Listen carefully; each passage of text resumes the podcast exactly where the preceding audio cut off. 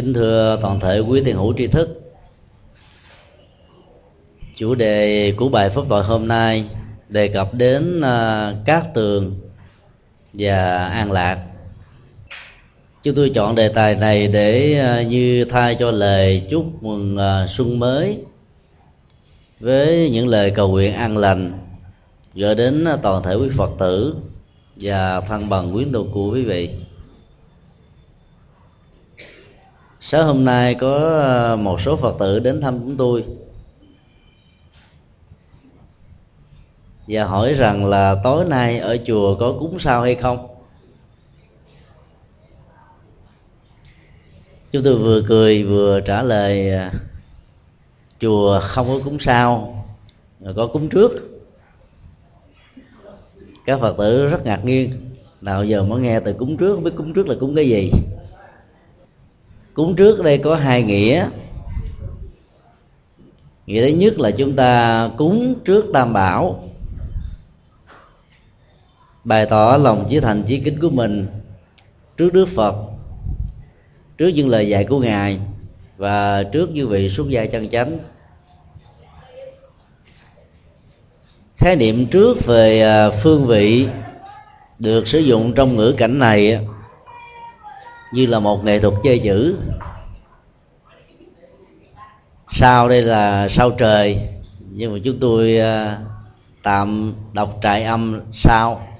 Đối với trước sở dĩ có cách ghi chơi chữ này là có lần à, vào năm 1984 khi chúng tôi còn ở chùa Đại Giác. Cái đến ngày cúng sao hội mùng 8 tháng giêng âm lịch đó, ba tánh trở về đông nghẹt và làm nghẽn luôn cả ba con đường ở ờ, chùa Đại Giác. Chính quyền địa phương lúc đó tới làm khó dễ nhiều lần lắm và yêu cầu hòa thượng trụ trì là không được cúng sao. Yêu cầu giải thể hết. Hòa thượng mới trả lời với họ tôi đâu có cúng sao mà tôi cúng trước. Họ hỏi sao mà hòa thượng nói cúng trước tôi, tôi cúng trước chùa ông không thấy ờ, bá tánh ờ, đang quỳ trước chùa, trước phật không à cho nên chúng tôi mượn lại cái ờ, sự kiện đó để nói lên rằng là chúng ta cúng trước những bậc thầy về đời sống tâm linh với tất cả lòng tôn kính. Nghĩa thứ hai về à, phương trình của nhân quả đó, tất cả mọi hành động của con người từ lời nói, việc làm cho đến những ý tưởng thầm kín bên trong, liên hệ đến dòng cảm xúc, sự vận hành của tâm lý. Có thể à, người khác không biết, nhưng nó vẫn có những cái tác động và ảnh hưởng, tốt hay là xấu, đối với sinh hoạt và cuộc sống của chúng ta và những người thân. Chúng ta cúng trước là để à, ngăn chặn cái tiến trình à, nhân tạo ra một quả xấu từ những hạt giống tiêu cực mà mình có thể làm một cách vô tình hay là cố ý trong quá khứ. Chờ đến khi nghiệp quả xấu đến với mình rồi mới cúng không có tác dụng. Đào giếng, thích hợp nhất là trong giai đoạn còn sức khỏe. Đến lúc giờ khát nước rồi mới lấy cuốc đi đào. Và không biết mạch nước nằm ở đâu chúng ta sẽ chết khát trước khi việc đào giếng hay đào nước được kết thúc. Những người đệ tử của đức phật được gọi là những con người giác ngộ, nằm ở chỗ là hiểu được cái tiến trình của nhân với sự hỗ trợ của các điều kiện là duyên, hình thành ra một kết quả. Do đó, tất cả mọi diễn biến trong cuộc đời từ tốt đến xấu, hạnh phúc đến khổ đau, hên và xui đều do chính con người tạo ra. Không bao giờ có sự kiện gọi là ngẫu nhiên. Và cũng không bao giờ có sự kiện gọi là định mệnh được an bài, sắp đặt bởi một đấng thượng đế hay là thần linh nào đó. Hiểu được sự vận hành của nhân quả thì chúng ta có thể tạo ra một khoảng cách. Để thông qua đó đó, ngăn chặn được cái tiến trình trổ quả của một ngăn. Các nhân xấu thường được diễn ra theo à, tình huống đó, họa vô đơn chí. Khi mà phước lực của bản thân đã bắt đầu bị giảm đi đó, thì à, các hạt giống xấu này có điều kiện để à, trăm hoa đua nở. Và trong tình huống đó, nó làm cho mình thất điên bát đảo, khổ đau cùng cực. Hết việc này đến việc khác đổ dồn nhà phật được gọi là đổ nghiệp. Tức là nghiệp làm cho mình bị đổ ngã trong hạnh phúc. Có những chuyện đến tưởng chừng như tình cờ, như là là một tiến trình tất yếu của quả và nhân. Do đó khi mình cúng để tạo ra một hạt giống công đức và phước báo trước khi nó được trổ ra đó, thì kết quả đó nó sẽ được khống chế ở một mức độ mà mình có thể làm chủ nó được do đó để ờ, tránh những ờ, bạc phận vận đen, những điều bất hạnh nói chung, quý vị phải cúng cái tấm tấm lòng của mình đến với con người và cuộc đời thông qua các hoạt động từ thiện. Làm những việc nhân, việc nghĩa đó, thì chúng ta đã tạo ra một ờ, liên minh của an vui và hạnh phúc liên minh đó là một nguồn năng lực bảo hộ, có thể giúp cho mình vượt qua được các sóng gió, thăng trầm vinh nhục, lên voi xuống chó, nhân tình thế thái. Nói chung là các biến cố trong cuộc đời. Nhà phật không bao giờ cho rằng là có những ngôi sao chiếu mệnh, quyết định sự hên xui may rủi trong đời sống và sinh hoạt của con người. Mặc dù trong dân gian đó người ta vẫn còn nhìn thấy các hình thái cúng sao ở các chùa. Sự chiếu mệnh con người dẫn đến hai tiến trình hoặc là khổ và vui. Chính là các hành động do con người tạo ra. Mỗi một hành động là một ngôi sao. Dẫn đường, đưa lối xuôi khiến suối dục, tạo ra tiến trình hoặc là đầm lõa, hoặc là dấn thân trực tiếp và một cái ờ, hành vi nào đó mà hậu quả của nó có thể mang lại nỗi khổ niềm đau hoặc là tạo ra tiến trình của hạnh phúc. Tất cả đều do chúng ta với những hành động có ý thức hoặc là vô ý thức. Nói như vậy không có nghĩa là cứ mỗi năm vào ngày mùng tám, quý vị không đến chùa để cúng, cứ đến. Nhưng đừng nghĩ rằng đưa đến để cúng sao. Cứ ghi danh cầu an, cầu siêu ở chùa, nhưng đừng nghĩ rằng tôi cúng cho các thần sao ở một phương trời nào đó khi lòng của con người phát khởi ra một cái tâm thiện ích, năng lượng của tâm thiện ích này tạo ra một tầng sống. Tầng sống tâm thức này sẽ có thể ờ, tạo ra một tiến trình đảo ngược của nhân quả. Nếu các hạt giống đã gieo trồng trong quá khứ của bản thân là xấu. Nó có thể thay đổi thông qua tiến trình của sự thay thế một cách rất là tất yếu và tự nhiên. Do đó, đừng bao giờ bận tâm, bởi sao tốt sao xấu, việc tốt và xấu hơn xui ma rủi, nói theo dân gian đó, nó có mặt với tất cả mọi người không ở góc độ này thì cũng ở góc độ khác thôi. Tuần trước ờ, có hai ba phật tử nam đến hỏi chúng tôi, thưa thầy, năm nay con ờ, bị tam tai, làm sao để giải hạn? Năm nay con năm hợi mà theo ờ, bói toán nói là năm này là năm heo bị thiêu hay bị đốt, nướng cho nên vận mạng có lẽ là xấu lắm chúng tôi mới trả lời là đừng có lo. Năm nay 25 tuổi, năm bồ nhà.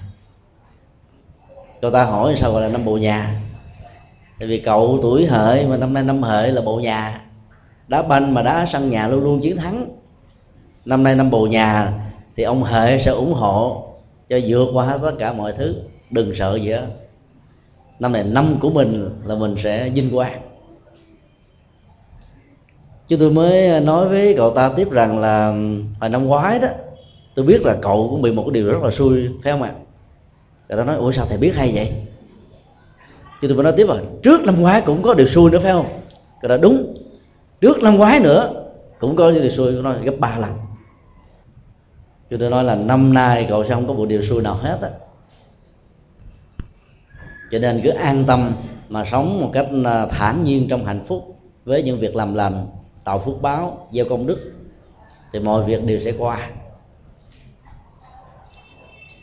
Tại sao um, cái điều rủi và những điều không như ý diễn ra với chúng ta um, hàng năm, tháng, ngày giờ, có lúc chúng ta nhớ và có lúc chúng ta lại không để ý? Sự kiện không để ý về những việc không như ý diễn ra đó là bởi vì mình không nghĩ đó là năm tuổi của mình nó có trở thành không năm nay đến ờ, các chỗ mà bán lịch. Sau khi coi vận mệnh sao rồi đã thấy năm nay mình bị xui, bắt đầu để ý, để tứ.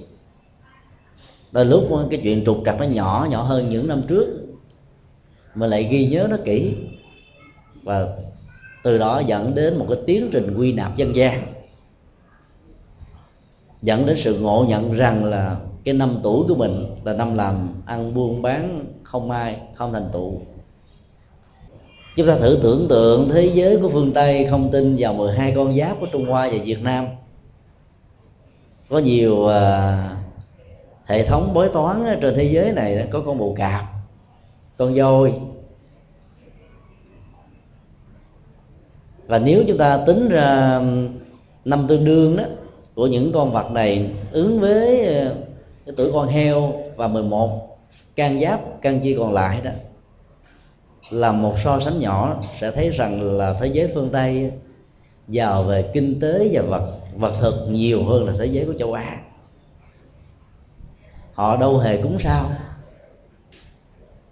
Họ đâu hề làm các việc mà kiên cử về tam tai, sát chủ, trùng tan, ly tán đâu. Vậy mà vận mệnh của họ vẫn tốt hơn là những người châu á là bởi vì họ biết cách thức làm ăn. Theo luật cung cầu, đó là một tiến trình nhân quả trong kinh tế. Thế giới của châu á tiếp nhận được tự giác của đức phật, nhưng lại không triển khai triệt để được tự giác đó ở trong mọi lĩnh vực của cuộc sống. Từ kinh tế, chính trị, văn hóa, lịch sử, nghệ thuật, mọi ngành nghề đều gắn liền đến nhân và quả hết á trở lại cái câu chuyện của cậu tuổi à, hệ 25 ghi nhớ được những sự kiện năm ngoái năm kia năm kia gặp chuyện xui và bất hạnh mà cậu ta lại không nhớ. Là bởi vì cậu ta không nghĩ rằng đó là năm tuổi. Còn năm nay đó chưa thấy gì hết mà lo sợ run cầm cập. Bà ngoại cậu ta là một phật tử thuần thành. Cách đây hai mấy năm đó, chúng tôi đã từng gặp và bà sợ quá đó mới kêu cậu lên gặp chúng tôi để giải à, sao hạn dùng cho. Chúng tôi nói muốn giải sao hạn đơn giản lắm phải tin tuyệt để. Đó là làm lành làm phúc làm đức. Không có chuyện gì xảy ra với mình được hết á. Người à, quan tâm về sao chiếu mạng nhiều chừng nào đó thì niềm tin mê tín đó, tăng trưởng chừng đó nỗi khổ niềm đau theo đó xuất hiện. Là những người đệ tử Phật thì chúng ta đừng nên tin vào những quan điểm dân gian này. Tất cả những việc xấu nếu có đó, nó phải trổ quả. Không thời điểm này thì cũng thời điểm khác. Là người đệ tử Phật thì huấn luyện bản lĩnh, chấp nhận. Sống một cách đối diện, sống chung với nó, hòa bình với nó thì chúng ta mới vượt qua nó được chạy trốn nó đó sẽ dẫn đến tình trạng tránh vỏ dưa gặp vỏ dừa. Nó không xấu phương diện này thì nó cũng tạo ra những lỗ hổng ở phương diện khác thôi. Đó chưa nói đến tình trạng tiến trình của nhân quả giống như ngân hàng, vay nợ mà không chịu trả đó, để lâu càng nhiều lãi suất càng gia tăng. Trong tuổi thanh xuân trai tráng còn đủ năng lực sức khỏe để có thể chịu đựng gì vượt qua thì không chịu làm. Chờ đến vài 30 năm sau, lúc đó gần đất xa trời rồi đó, một nghiệp nhân xấu mà trổ quả một cái là chịu không nổi, lãnh đủ. Cái sức mình nó bắt đầu nó giảm dần đi. Bản lĩnh chịu đựng trở nên yếu đi. Do đó cứ thản nhiên trước tiến trình của nhân quả. Thì không có một điều xấu nào có thể khống chế chúng ta được đó là triết lý sống trong đạo phật. Đừng lo sợ nỗi khổ trong tương lai mà hãy gieo trồng các hạt giống của hạnh phúc ở hiện tại. Ở đây chúng ta thấy là nó có một tiến trình thay thế đó. cái nỗi lo về tương lai về điều bất hạnh không tốt diễn ra với mình đó, làm cho mình sống không còn bình an. Bản chất của sự bình an nằm ở chỗ là mình cảm nhận được các giá trị đang hiện hữu với bản thân mình trong giờ phút hiện tại, nơi mà mình đang có mặt như một thực tại. Chính vì thế mà chúng tôi xin chia sẻ hai góc cạnh quan trọng, một phương diện về an lạc và phương diện còn lại về sự cát tường vì đây là hai điều mà tất cả mọi người đều mong mỏi vào những ngày đầu xuân của một năm mới. Định nghĩa về an lạc trong kinh điển Phật giáo được hiểu theo hai nội dung tâm bất động gọi là an. Tâm không phiền não gọi là lạc. Huấn luyện một trạng thái tâm thức không bị dao động trước mọi thăng trầm biến cố của cuộc đời. Thì đó là sự tĩnh tại và an nhiên của tâm. Ngay điểm đó chúng ta gọi rằng chúng ta đạt được giá trị của hạnh phúc. Phiền não là một khái niệm tâm lý học Phật giáo ám chỉ do tất cả các hoạt dụng tâm lý, làm cho con người thất điên bát đảo từ cảm xúc đến nhận thức và hành vi, mất sự kiểm soát,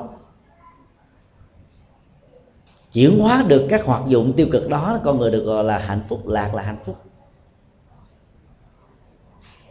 Nếu chúng ta hình dung ờ, một đường đi của dòng cảm xúc như là một đường xi lên và xuống với những cái chặng đường giống như là sóng lăn tăng trên mặt nước và biển khơi chúng ta thấy có khi đó thì nó cao vút có khi thì nó chìm sâu. Bản nhiệt kế của dòng cảm xúc đó, có lúc thăng lúc trầm hoàn toàn lệ thuộc vào tính điều kiện. Trúng số độc đắc mua quà thì khuyến mãi trong đó ờ, mở ra thì có được quà tặng. Mắt nhìn thấy các hình tượng màu sắc thông qua sự giải trí, du lịch, phim ảnh, hình thù vóc dáng, thời trang, thẩm mỹ, tai nghe âm thanh, mũi ngửi các mùi, lưỡi nếm nếm vị, thân xúc chạm tất cả các giác quan với các đối tượng của nó đó, đều có thể cung mướn cho chúng ta một trạng thái hưng phấn và chúng ta thường đồng hóa nó với hạnh phúc.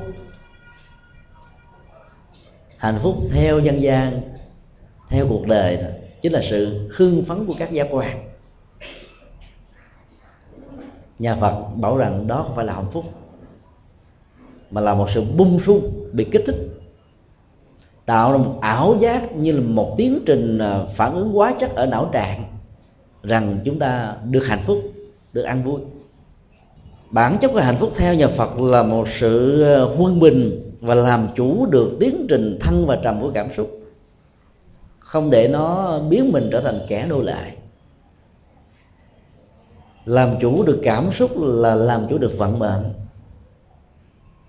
Huấn luyện tâm vượt lên trên các thăng trầm của cảm xúc là người đó được gọi là an lạc. Cái đó phải có ờ, tiến trình nỗ lực và thực sự là một nghệ thuật. Trong an lạc gồm có bốn nội dung chính. Thứ nhất là thân an lạc hạnh. Chữ hạnh ở trong đạo phật đó, còn được đọc theo một âm khác là hành. Hành là hành vi hành động. Hạnh và hiểu theo cái nghĩa là hành động đó nó được tiếp diễn một cách có ý thức với một chú ý, hướng về điều tốt, đạo đức để mang lại các giá trị an vui cho bản thân. Ví dụ như ờ, chúng ta nói ờ, cô Nguyễn Thị B có đức hạnh. Chúng ta muốn ngụ ý nói rằng là cô này là người có những hành động về đời sống đạo đức trung trinh, đàng hoàng, đứng đắn, có tư cách, có phẩm hạnh chứ chúng ta không nói đến một hành động nào đó đơn lẻ. Là bởi vì các hành động đơn lẻ đó nó có thể biểu thị sự ngoại giao. Tốt ở trước một quần chúng nhưng có thể không tốt sau khi quần chúng đó không còn mặt nữa. Các hành động đơn lẻ đó đó, nó mang tính cách ờ, tương đối lắm. Trong khi đó cái hạnh là một chuỗi dài có ý thức được huấn luyện trước mặt mọi người cũng như là khi ở một mình tư cách người đó không thay đổi ở đây chúng ta thấy ờ, đạo Phật dạy rất rõ, thay vì là ước nguyện về an lạc, thì ngài lại khuyến tấn chúng ta là hãy hành động như là một cái nếp hạnh để tạo ra sự an lạc. Và hành động đây được khởi đi bằng thân, hai tay, hai chân, thân thể có hoạt dụng của nó.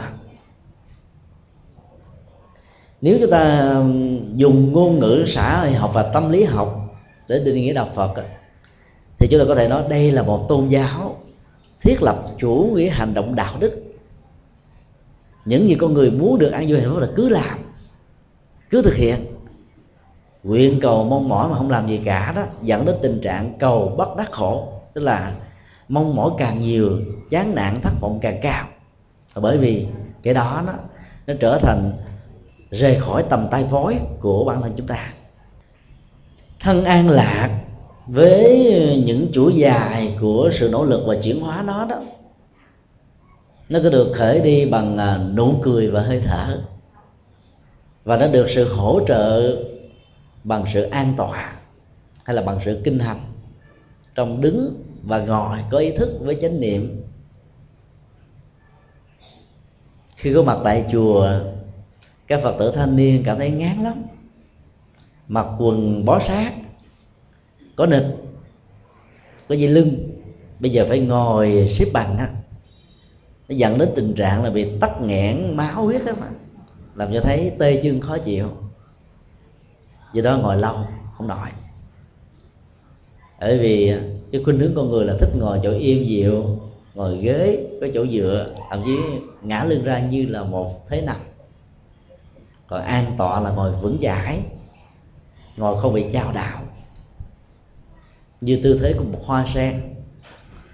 Có thể giúp cho thời gian của sự ngồi đó được diễn ra một cách lâu và có mục đích để đạt được những cái gì mà mình muốn. Còn thông thường chúng ta có khuynh hướng ngồi như là ngồi trên đống lửa đó, ngồi nhôm nhớp và có thể thay đổi tư thế ngồi hoặc là đổi nó bằng tư thế đi. Là bởi vì chúng ta chưa có được sự an toàn nếu như chúng ta phải đi hoặc là đang làm những công việc liên hệ đến sự đi đó, thì nhà Phật dạy chúng ta là đi trong tư thế thiền hành hay là kinh hành. Tức là giữ hơi thở và nụ cười, trạng thái nhẹ nhàng và thông dong tất cả cái đó được gọi là thân an lạc hạnh, tức là tạo ra chất liệu an lạc hạnh phúc của thân ngoài ra nó còn liên hệ đến các hành động không bạo động, không giết người, xây dựng bồi đắp, vun bón, tưới tẩm. Nói chung là tạo ra những cái tốt, cái phát triển, cái hạnh phúc cho cuộc đời, từ được gọi là thân an lạc hạnh. Ai cũng có hơi thở ra và vào. Nhưng do công việc và sức ép của ờ, công việc. Đến lúc mình thở mà mình không ý thức được rằng cái hơi thở đó đang ra và vào. Chúng ta thở một cách hỗn hển thở một cách ừ, quá cục ngắn. Thở không đủ điều kiện để đưa dưỡng khí oxy vào trong buồng phổi để làm tươi nhuận lại quá trình trao đổi chất, tươi nhuận lại máu và các tế bào. Để làm cho mỗi một phút giây sự sống chúng ta có mặt như một hiện hữu hay một hữu thể. Cảm nhận được chất liệu của an vui hãy huấn luyện cái hơi thở một cách có ý thức ở trong lúc mà quý vị đang làm việc. Nhất là những người làm việc văn phòng vừa làm vừa hít thở thật sâu, thật nhẹ nhàng không tạo ra cưỡng lực ở trong hơi thở và không tạo ra một sự gò ép ở trong tiến trình của hơi thở ra và vào. Thì lúc đó chúng ta sẽ thấy là thân mình an dữ lắm. Và các căng thẳng và sức ép của cuộc sống nó giảm đi. Khi có được 50 phút giải lao đó, thay vì thói quen con người là ngồi vào tâm sự, giải bài, chuyện ngày qua chuyện tương lai, chuyện ông này bà nọ. Chuyện cổ tích, chuyện của cuộc đời nói chung. Thì hãy tận dụng cái thời gian đó để đi bắt bộ bằng tư thế thiền hành, vận động với hơi thở nhẹ nhàng, thư thái ra và vào. Cái không gian được thay đổi, tạo thành một cái tiến trình của sự thay đổi về tâm lý và ảnh hưởng một cách trực tiếp đến sinh lý của con người cho đó rất cần thiết để tạo ra chất liệu ăn vui. Người giàu có và không để ý đến ờ, các phương diện của hơi thở và nụ cười đó không sống được hạnh phúc thật sự. Ở Mỹ, Pháp và các quốc gia phát triển về công nghiệp hiện đại nói chung đó số lượng người giàu có tự tử mỗi năm vài ba chục người. Bởi vì họ bị bế tắc do vì không biết nuôi dưỡng hơi thở và nụ cười. Tạo ra một chất liệu nụ cười ở trên đôi môi và gương mặt của mình đó là để giảm đi cái mức độ căng thẳng. Công việc nhiều quá, dễ tạo ra lòng sân, quạo quọ, cao có, bực dọc, khó chịu. Và nếu như một người nào đó nói một lời trách móc nho nhỏ hoặc là nói hơi lớn tiếng, gặn giọng chút xíu thôi, có thể làm cho chúng ta nổi bồ đề gai tức là gai gốc của bồ đề làm cho mình mất hết an vui và hạnh phúc. Thông thường những lời nói đó, đó nếu nói trong một cái thời điểm mà mình không có những cái căng thẳng đó thì mình có thể nhe răng ra cười một cách thoải mái. Không sao hết á. Cho nên phải thực tập nụ cười. Khi nghe ai nói ờ, theo tính cách chọn gậy bóng xe làm cho mình tức tối đó thì mình phải biết rằng là đừng có ờ, phản ứng. Vì phản ứng theo cái cách thế đó là biến mình trở thành một nạn nhân. Nạn nhân của một cái tôi đang bị chọc tức một cái tôi đang bị khổ đau một cái tôi đang bị ngạt thở trong mối quan hệ tình người. Vì đó phải huấn luyện nở nụ, nụ cười thật tươi kèm theo hơi thở ra và vào trong sinh hoạt ai làm công việc ngoại giao bán hàng tiếp thị quảng cáo. Mà thiếu đi nụ cười tươi đó đến lần thứ nhất lần thứ hai muốn đến nữa. Do đó về phương diện kinh tế thì nụ cười vẫn có giá trị rất nhiều. Còn nói về phương diện sinh học á, sức khỏe của cơ thể đó nó tạo ra một tiến trình thay đổi làm mới nhà Phật dạy chúng ta nương vào nụ cười hơi thở để tạo ra chất liệu an lạc của thân. Cái đó được gọi là an tịnh thân hành, sự vận hành của thân thể với các vận động đi đứng nằm ngồi co duỗi. Thậm chí trong lúc ngủ và thức, chúng ta thường đánh mất sự hiện hữu của ý thức. Thân ở một chỗ, tâm ở một nơi. Và do đó đó, sự hiện hữu trọn vẹn của chúng ta bị đánh mất. Bản chất của hạnh phúc với sự an tịnh thân hành nó nằm ở chỗ là thân và tâm, cùng song hành, cùng hiện hữu, cùng tồn tại. Đang có mặt ở chùa, tâm có thể du hành ở mọi mười phương. Và do đó sự có mặt ở tại chùa với thân thế ngồi như là đó hoa sen đó, không phát huy hết các năng lực của tâm linh và tỉnh thức. Do đó để giúp cho mình có thể an tịnh được thân hành thì quý vị nên khóa công việc ở ngay cái chỗ nó phát xuất thì mọi căng thẳng đó, nó không còn nữa. Ví dụ như um, người vừa làm công việc à, công sở vừa làm công việc gia đình sau khi rời khỏi công sở đó thì mọi công việc ở đó phải được khóa lại không mang chúng về nhà không kèm chúng đi theo các mối quan hệ giữa vợ chồng cha mẹ và con cái anh em bầu bạn với nhau. Và không nó mang nó đi bất cứ chỗ nào. Về nhà chỉ còn là sinh hoạt gia đình. Chúng ta phải hiện hữu một cách trọn vẹn. Thì lúc đó hạnh phúc của, của sinh hoạt gia đình mới có. Thế giới phương tây đang bị khủng hoảng ly dị là bởi vì cái thời gian ở bên nhau quá vợ và chồng đôi lúc gặp nhau chỉ có một vài giờ. Cha mẹ con cái tiếp xúc nhau chỉ có lúc 15 20 phút đó. cái hạnh phúc trong tình thân và tình thương đó nó giảm đi. Là bởi vì chúng ta không dành cho nhau những giây phút trọn vẹn. Và chúng ta ôm công việc về nhà. Do đó, đó cái thời gian sinh hoạt gia đình bị chón mắt hết chỗ. Tương tự khi uh, có mặt ở công sở thì đừng đem việc gia đình vào thì hiệu suất và năng lực lao động nó sẽ cao. Các tai nạn và rủi ro lao động có. Tức là mình có mặt, hiện hữu với hơi thở, nụ cười. Và từ đó nó sẽ tạo ra một chất liệu rất là thoải mái. Đang làm việc đây mà mình ôm cái công việc ở chỗ khác vào trong tâm với những nỗi lo đó, một mặt không giải quyết được việc gì, mặt khác làm cho tâm mình nặng nặng trĩu đó. Mỏi mệt, căng thẳng lắm. Vì mình không có trạng thái buông thư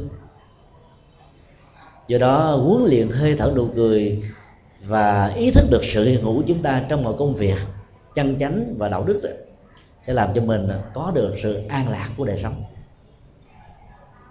Hãy khóa nó lại ở nơi mà nó xuất phát.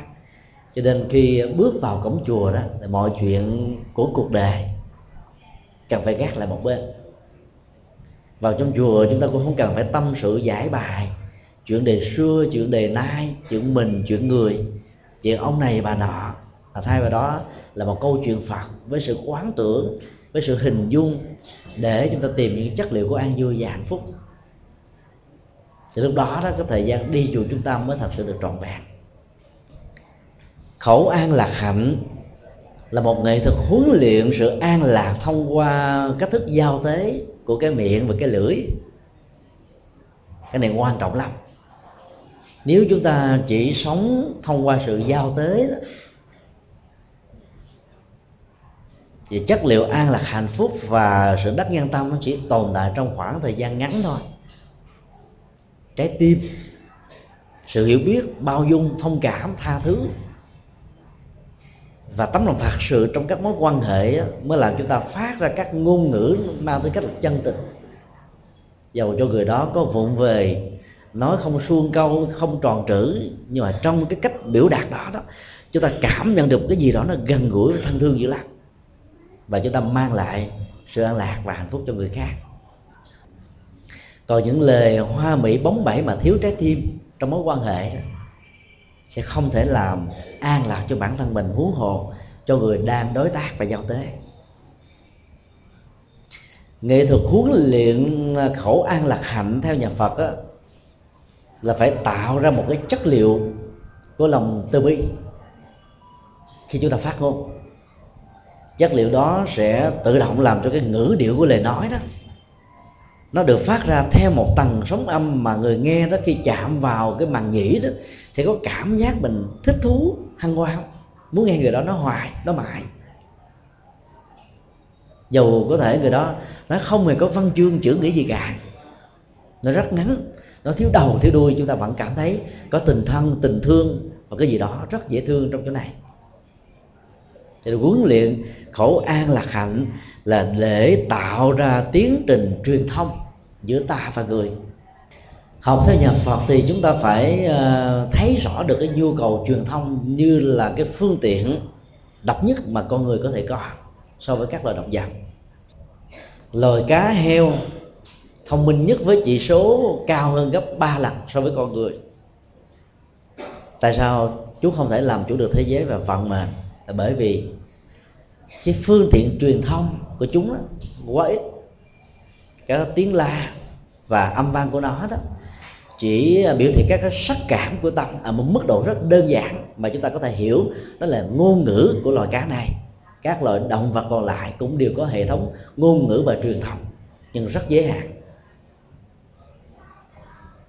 mỗi một dân tộc có nhiều ngôn ngữ khác nhau được gọi là phương ngữ. Và nếu gom hết tất cả các phương ngữ của một dân tộc cộng lại cho hàng trăm quốc gia trên địa cầu của mình đó, chúng ta có đến hàng ngàn ngôn ngữ về hệ thống truyền thông rất hoàn chỉnh. Để mang lại sự an vui và hạnh phúc cho người khác đó đừng có câm như hết khi mình thương, mình chăm sóc cho người khác, mình phải nói cho người đó biết rằng là mình đang thương đang chăm sóc. Là bởi vì đâu phải ai cũng có được cái linh cảm và nhạy bén để cảm nhận được các ngôn ngữ của thân thể của chúng ta. Qua ánh mắt, nụ cười, biểu đạt, cử chỉ, giao tế trong sinh hoạt. Do đó chúng ta phải biểu đạt qua ngôn ngữ như là một nghệ thuật truyền thông nhiều bậc cha mẹ thương con cái nhưng lại không thể hiện ra được bằng ngôn ngữ rằng là mình đang thương chúng. Trong khi đó, là mỗi khi chúng có lỗi lầm, thì mình la rầy bằng ngôn ngữ. Sự truyền thông trong tình huống này toàn là những cái điều mà gây ra một cái bức xúc về à, tâm lý và một cái nỗi niềm không vui. Trong khi đó, sự thương tổn của mình là được giấu nhẹ ở trong tâm và cảm xúc. Cuối cùng con cái có thể có mặc cảm và có một cái khoảng cách rất lớn với sự nghiêm nghị, quá khắc khe của cha mẹ. Do đó phải khai thông cảm xúc bằng sự truyền thông của ngôn ngữ. Để sự truyền thông đó nó mang cái chất liệu của hỷ xả bao dung quan hỷ, nhẹ nhàng, thư thái đó, thì phải có trái tim của lòng từ bi. Thì lúc đó chúng ta biểu đạt nó mới ra hồn nhiên và thoải mái được. Mà không, nó sẽ trở thành những lời ngọt mặt chết ruồi làm cho người khác chết điêu chết đứng. Bản chất của các lời nói ái ngữ nó sẽ tỷ lệ thuận với ngữ điệu của sắc âm. Ngữ điệu đó đó chúng ta cần phải quan sát và thực tập. Từ từ chúng ta sẽ cảm nhận được sự truyền thông của mình đó, trong mối quan hệ nó tạo ra một cái gì đó rất đẹp và rất hay ví dụ như ờ, người chồng làm việc phát hỏa trở về nhà rất muộn. Có nhiều cách để hỏi người chồng. Ông làm cái gì mà giờ này mới về? Ông không biết mẹ con tôi đang chờ. Mâm cơm nguội lạnh hết trơn. Cái sắc âm và ngữ điệu đó là một sự hờn trách. Dĩ nhiên, nó có tình yêu, có sự chăm sóc, có lo lắng nhưng nó không tạo ra một cái phản ứng thoải mái về phương diện cảm xúc cho người được quan tâm. Và nó lập tức trở thành như một sự trói buộc. Ông có mệt không? Lấy cái khăn nóng này rửa mặt cái đi. Việc gì sẽ tính sau? Giờ ăn cơm đã. Chúng ta nói một cách rất là thật tình ở trong lòng của mình. Thì người mỏi mệt căng thẳng về thần kinh, với các công việc gặp rất nhiều sức ép ở trong xã hội và người đối tác đó. Nghe cái lời nói, chăm sóc đó, cảm thấy nhẹ nhõm liền. Mọi căng thẳng được tan biến theo mây khói. Đó là chưa nói đến cái ngôn ngữ, cách thức biểu đạt ngôn ngữ nữa.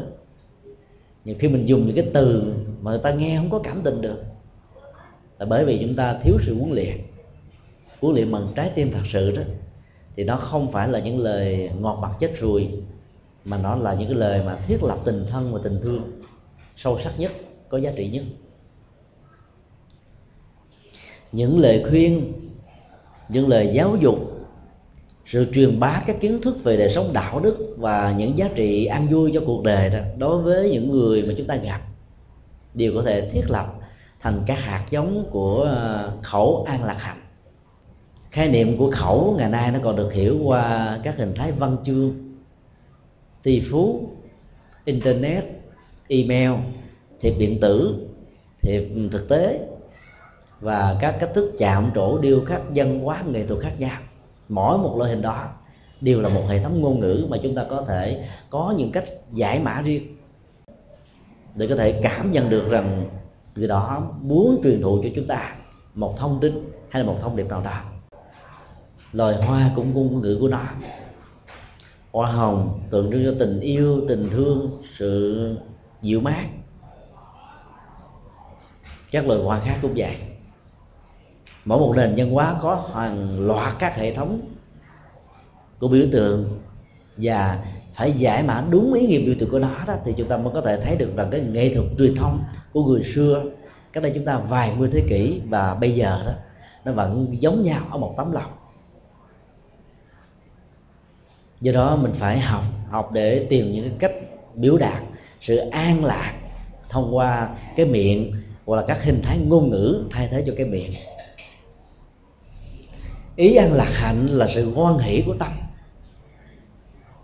Ý thức là rất quan trọng bởi vì nó là đạo diễn cho hành vi của thân thể, cho sự vận động đi đứng nằm ngồi, cho sự làm việc của tay và chân nếu thiếu sự huấn luyện và tạo chất liệu an vui hạnh phúc của tâm đó, thì giàu cho quý vị có nở một nụ cười ngoại giao chúng ta vẫn nhìn thấy trong nụ cười đó có gì nó gượng gượng nó không trọn vẹn được. Hoặc là những nụ cười, dân gian thường bảo là cười ra nước mắt. Có những nỗi đau làm cho người ta phải bắt cười lên. Trong đó, mỗi một tích tắc trôi qua đó các giọt báo của bất hạnh đó, nó sẽ được nhỏ xuống. Hoặc là có những nụ cười khô khô đến nộ người đó tắt liệm cõi lòng xe tắt băng da không nói được im lặng chán nản thất vọng cầu an và thả trôi vận mệnh của mình theo một chiều gió mà sự thiếu kiểm soát của đó có thể dẫn đến một phương trời vô định khi nhận thức ra được thì tiến trình của hội đầu quá muộn màng. Do đó, cái điều quan trọng nhất là làm thế nào để có được sự an lạc của tâm. Nhà Phật gọi là an tịnh tâm hành. Các sự vận hành của dòng cảm xúc, của ý thức, của sở thích, của các phản ứng, của thói quen, của quán tính hành động. Phải quan sát nó, bởi vì cái này nó rất là vi tế cái cõi tâm thức của con người nó gồm có hai lớp lớp ẩn và lớp hiện. Lớp hiện bên ngoài đó rất là dễ bởi vì nó là hoạt dụng của ý thức. Lớp tiềm mẫn bên trong đó là cái gút sâu sâu kín của tâm thức đó, mới khó chịu hoa chỉ cần đi thực tập và tụng kinh thiền hành huấn luyện hơi thở và nụ cười thực tập các phương pháp quán niệm làm các việc lành với tinh thần vô ngã gì tha đó. Chúng ta có thể chuyển hóa được cái lớp bề mặt đổi của ý thức một cách rất là dễ dàng. Hoặc là thông qua giáo dục, đạo đức thông thường, chúng ta vẫn có thể đạt được ở mức độ nhất định nào đó. Nhưng đối với cái tiến trình của của của sự ờ, chuyển hóa cái dòng tâm thức bên trong đó, nó không đơn giản như vậy có nhiều người có khả năng đem lại niềm vui cho người khác, nhưng lại không có khả năng đem lại niềm vui cho chính bản thân mình. Là bởi vì họ không biết được cách và nghệ thuật chăm sóc dòng cảm xúc và nhận thức của họ.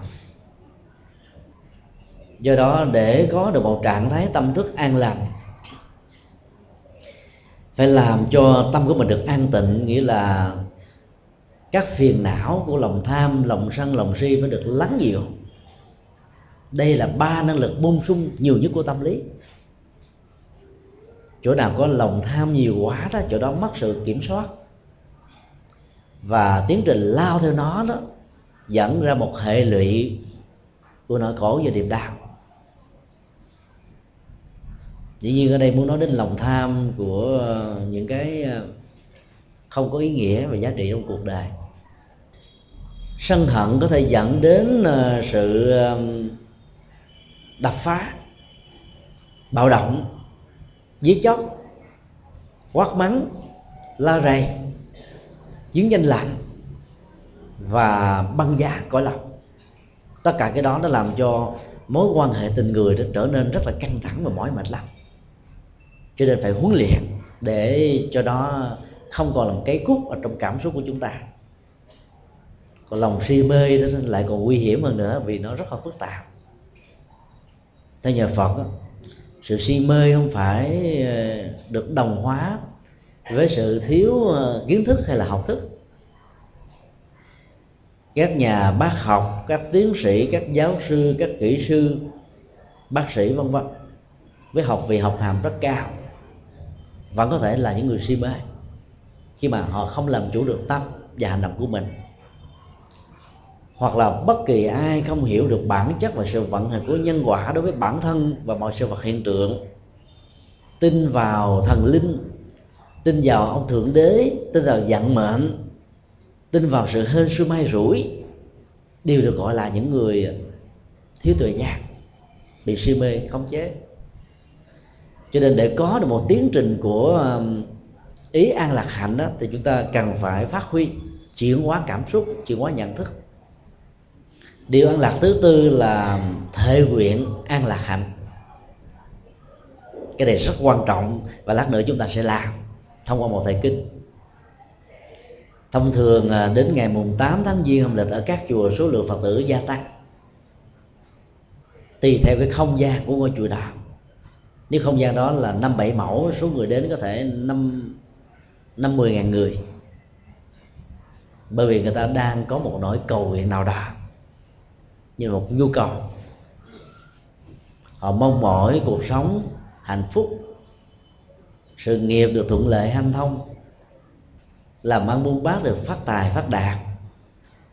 Chuyện vợ chồng được à, hạnh phúc bên nhau, tất cả mọi ước nguyện đều được diễn ra như ý muốn.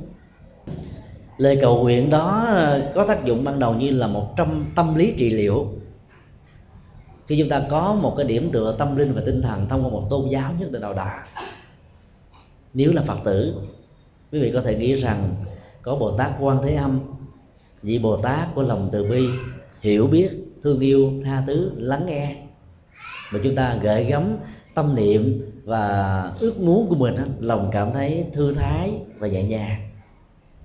Hoặc là quý vị có thể gửi gắm trái tim của mình cho đức phật thì mình cũng có thể có được những giá trị trị liệu ở mức độ an ủi và vượt qua. Cái đó chỉ là phần phụ thôi. Nhưng đến với đạo phật như chừng đó, chúng ta chỉ mới tiếp xúc được ờ, cái lớp ờ, sikola của tín ngưỡng và tôn giáo. Trong cái đó, cái mà đức phật muốn đem đến và tặng chúng ta là viên kim cương của đời sống an lạc thật sự cái đó nó phải đòi hỏi đến sự à, tu tập, hành trì, làm phước, tu đức và huấn luyện tâm. Tại sao sự thể nguyện và phát nguyện có thể làm cho con người được an lạc? Hỏi là tự trả lời.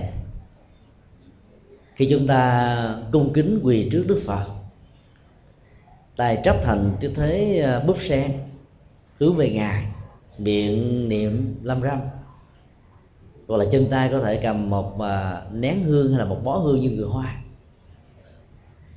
Chúng ta mong mỏi rằng là bản thân mình nè, cha mẹ mình nè, người thương nhất của mình nè, người thân của mình, con cái. Nói chung là đối tượng được mình quan tâm. Tai qua nạn khỏi sở nguyện tùy tâm các tường như ý.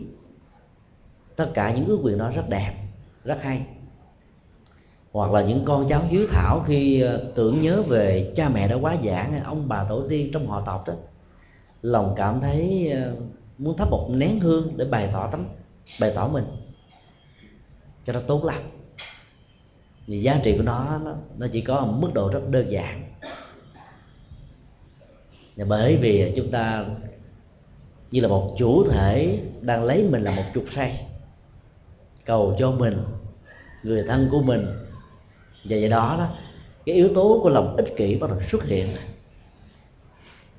Con người đem tới chùa cúng có trái dừa ba ngàn đồng, cầu phật cho con chúng 3 tỷ đô la. Độc lắc có người làm một việc thiện nho nhỏ đó.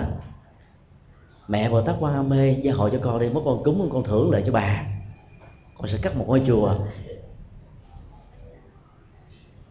Các lời nguyện cầu và những cái lời thề thốt đó đó nó làm cho tâm của mình trở nên nhỏ bé đi. Phật ơi cứu con Mốt con sẽ cứu Phật bằng cách là con cúng dường cho Phật. Phát nguyện bằng một cái tâm nhỏ bé như vậy đó Thì hạt giống này không thể tạo ra chất liệu của an vui và hạnh phúc cho bản thân mình được. Rồi nhà Phật mới dạy chúng ta là thệ nguyện hay là phát nguyện.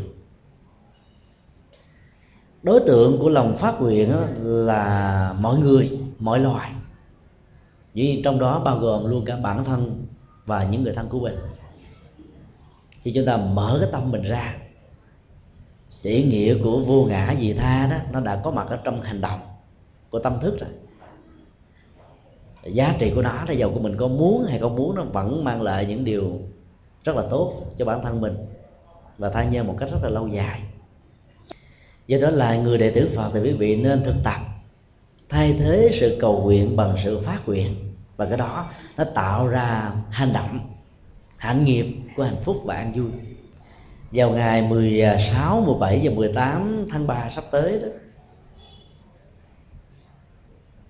Đại cho đàn chẩn tế giải quan bình đẳng sẽ được diễn ra tại chùa Vĩnh Nghiêm để cầu nguyện cho tất cả các quan hồn uổng tử chết một cách đau khổ với uất hận và thù hằn ở trong các cuộc chiến với hai phe ý thức hệ khác nhau các cái chết của sóng thần động đất, thiên tai, lũ lụt, hạn hán mất mùa. Các loại chết do bệnh dịch, bệnh ung thư và những cái chứng bệnh nan y. Các chết do tai nạn giao thông, chết tập thể, chết do bạo động của người khác. Chết sông, chết biển, chết rớt máy bay. Hoặc là thiêu chết tập thể các loại gà gia cầm nói chung là nhiều loại chết khác nhau.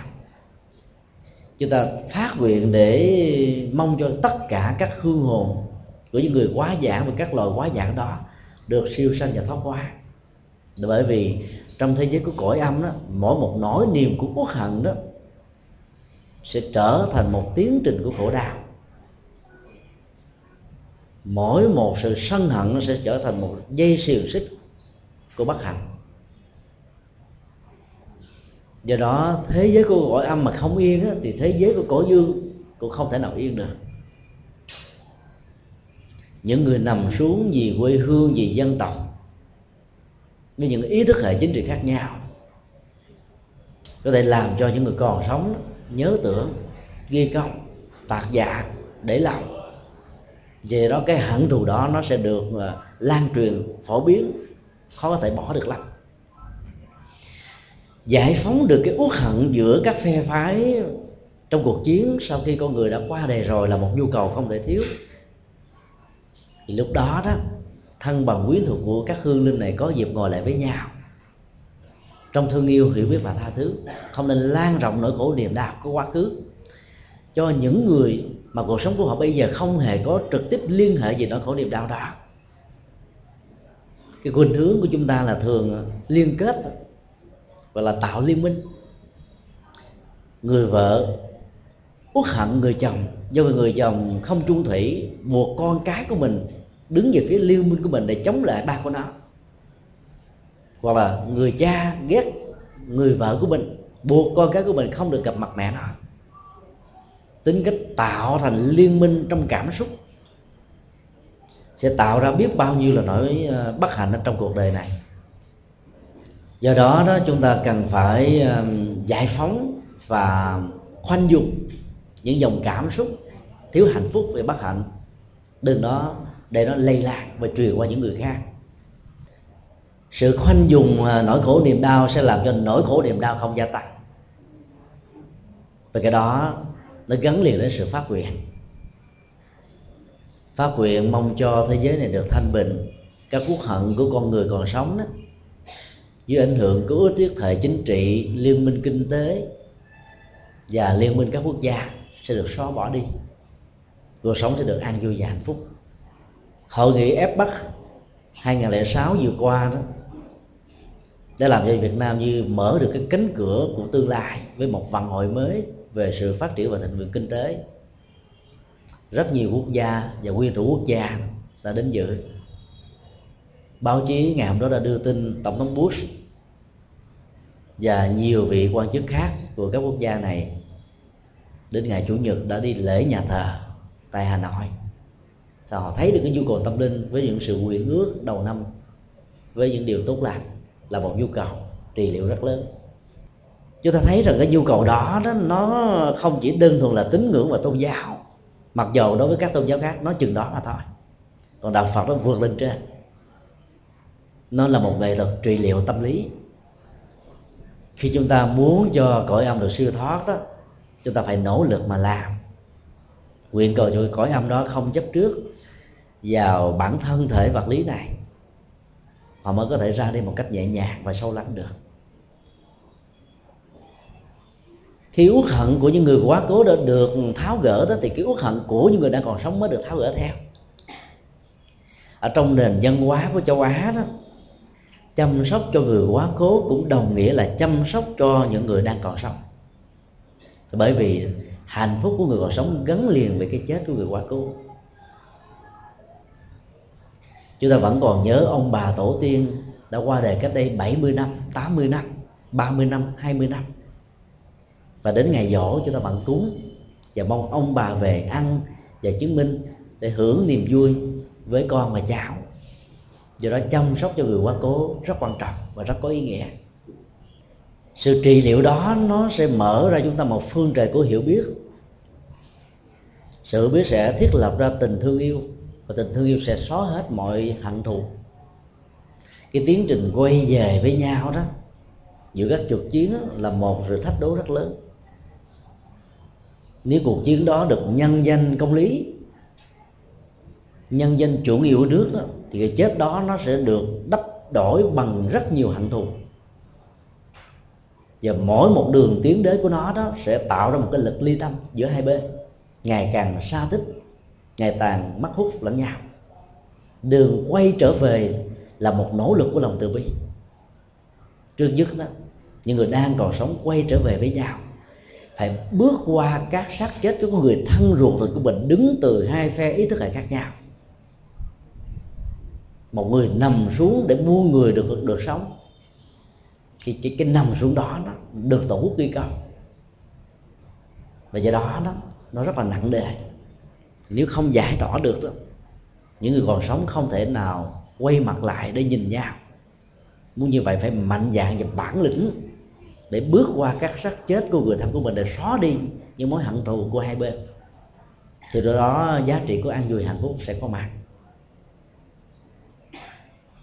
Ngày hôm qua tại ờ, tổ đình vĩnh nghiêm, tiền sư nhất hạnh đã kêu gọi tất cả mọi thành phần trong xã hội, ông chủ tịch nước, chủ tịch quốc hội, tổng bí thư đảng, các bộ trưởng, các nhà văn hóa, giáo dục kinh tế và mọi thành phần khác trong xã hội đó, đều cần phải ờ, tham gia rồi lễ cầu nguyện âm siêu dương thế đó tại vì giá trị trị liệu và sự hiểu biết đó, trong đời sống đạo đức và tâm linh có rất lớn. Không biết rằng là Việt Nam có dám mạnh dạn để làm vì Việt Nam tuyên bố rằng mình là một nước cộng sản không có tôn giáo. Cho nên ngại làm những công việc của tôn giáo là bởi vì đánh giá các hoạt động tôn giáo một cách rất là là đơn giản tín ngưỡng. Trong khi đó nó có giá trị văn hóa đạo đức và tình thương rất nhiều khi những người còn sống có thể cùng đứng bên cạnh nhau thắp một nén hương. Cho những người thân chiến sĩ của mình đã nằm xuống đó, ý nghĩa này nó lớn lắm. Thiết lập hòa bình, thiết lập tình thương yêu. Ai không có cơ hội đến trực tiếp để tham dự khóa lễ đó, thì có thể à, là làm một hương án. Tại nhà của mình hay là trước hiên nhà của mình, để nguyện cầu cho thế giới của âm được siêu thoát chúng ta tập mở rộng tấm lòng của mình ra, ôm lấy mọi loài trong lời cầu nguyện của mình thì tâm lượng lớn đó nó sẽ làm cho giá trị hạnh phúc nó có mặt khắp mọi nơi, mọi chốn. Cho nên khi quý phật tử đi chùa có cúng kiến đó, tập một thói quen là không cần phải ghi danh cầu an, cầu siêu nhiều. Mình cúng như là một nghĩa cử cao thượng. Chỉ cần hướng tâm mình về tên của người đó là người đó có thể cảm nhận được qua cái phước lực trong một cái ngân hàng công đức vô hình vô tướng. Âm thanh đó, bị giới hạn bởi không gian vật lý bởi các sóng âm khác. Cho tâm của con người nó không bị giới hạn bởi không gian vật lý và sóng âm. Mình muốn liên tưởng về người nào thì chúng ta hãy nghĩ đến người đó. Không cần phải sướng danh tánh lên người đó vẫn có thể cảm nhận được một phần công đức theo tinh thần Phật dạy vì cộng hưởng nhân quả đó là một tiến trình tự nhiên. Do vì chúng ta thương tưởng người đó mà chúng ta làm các việc thiện. Nếu không có người đó đó, thì các việc thiện sẽ không có. Do đó, người đó giờ không làm, nhưng vẫn được hưởng một phần công đức, chứ không bao giờ hưởng được trọn phần. Người còn sống hưởng được 6 phần 7 nhân quả, ai làm lấy hưởng đó, thì cộng hưởng vẫn có. Cộng hưởng có thể hiểu nôm na đó ví dụ như trong hội chúng chúng ta có một ờ, cô thiếu nữ nào đó có sức uh, một ít nước dầu thơm thoang thoảng nhẹ thôi. Với ảnh hưởng tác động của các quạt máy trên trần nhà của chùa đó làm cho nước dầu thơm này nó nó phản phất khắp cả cái không gian của hội trường này. Và chúng ta hưởng ké được cái mùi thơm đó. Một người làm mà những người kia hưởng ké được bị công hưởng mà những dầu thơm này gắt quá. Không có cửa sổ mà toàn là cửa kính không đó những người bị ngạt mũi những người à, bị tiêm đó cảm thấy hơi mệt à vì đó quý vị nhớ khi đi chùa lễ phật đầu năm đừng có đốt nhang nhiều quá đốt chừng một cây. Tượng trưng thôi cái tâm hương á, cái lòng thành kính của mình mới là quan trọng. Còn hương khói hương nhang á, làm cho phật mau dơ mau bụi mau xấu mau cũ á. đắp sơn tượng phật tốn có thể năm bảy triệu một thẻ nhang có ba ngàn đồng. Mình cúng như vậy, mình tưởng mình có phước mà làm cho phật mau dơ hơn. Người đi chùa bị nghẹt mũi, nghẹt thở về bệnh, làm sao không dám đi nữa. Các chùa trong thành phố Hồ Chí Minh đó ví dụ năm nay đó, đi đông thì năm sau thì vắng khách thôi tại vì vô đông gửi khói của nhang nhiều quá, ta sợ cái sang năm đó thôi, đi chùa khác, không dám đi chùa giác ngộ nữa nên năm sau nó bắt đầu mới đọc lại. Vì cái sự đi chùa của người phật tử nó mang tính cách là, là lưng chuyển từ một địa điểm này sang một địa điểm khác mà.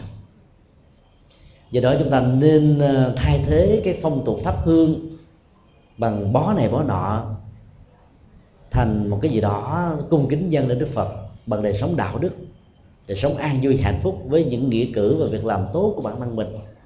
Cái đó mới là thiết thực chúng ta là những người còn sống ai mà thắp trầm hương để trước mặt mình ngồi suốt hai bốn giờ chắc chắn chừng vài ba năm sau là bị ung thư phổi rồi. Cho nên phải có cách để tôn kính đức phật. Tôn kính một cách thực tế và đức phật đã dạy chúng ta một nghệ thuật. Phụng sự con người, tức là cúng dường ngài. Phụng sự con người nghĩa là dấn thân các hoạt động từ thiện, giúp xóa bớt những nỗi đau mang lại hạnh phúc cho những người đang có nhu cầu và bất hạnh. Là chúng ta đang cúng dường Phật một cách thiết thực nhất và có ý nghĩa nhất. Đi chùa mà mình không có nghe giảng, không hỏi giáo pháp đó, mình sẽ không biết những cái này. Cứ bám theo cái phong tục tập quán của người xưa, của cha mẹ, của ông bà. Khi dẫn mình đến chùa lúc mình còn nhỏ đó, lớn lên mình bắt chước theo. Đến chùa là thắp hương mà không biết thắp để làm gì. Rồi kèm theo đó là một lời cầu nguyện của cái tôi. Cái tôi rất nhỏ bé và làm cho cái đức phật ở trong cái tôi nhỏ bé đó nhỏ bé theo. Cho nên bản chất đức phật thì vĩ đại. Cái tâm của chúng ta nhỏ quá chúng ta làm đức phật trong tâm của mình nhỏ. Và do đó cái phước báo đời sống hạnh phúc sẽ mất đi rất nhiều. Do đó đến ngày 16, 17, 18 tháng 3 2007 sắp tới đó mong tất cả đều hướng tâm về đại cho đặng chẳng tới này. Để mong cho những người chết ở côn đảo chết trong ngục tù chết trong diệt biên chết tâm chết đói, nạn 45 sống thần động đất, chiến tranh, tai nạn, bệnh tật. Nói chung là chết trong uất hận và quan khi quán trái đó. Có thể tháo bỏ được những cái gút để siêu sanh thoát qua. Làm được như vậy, thế giới này sẽ được an vui và hạnh phúc rất nhiều.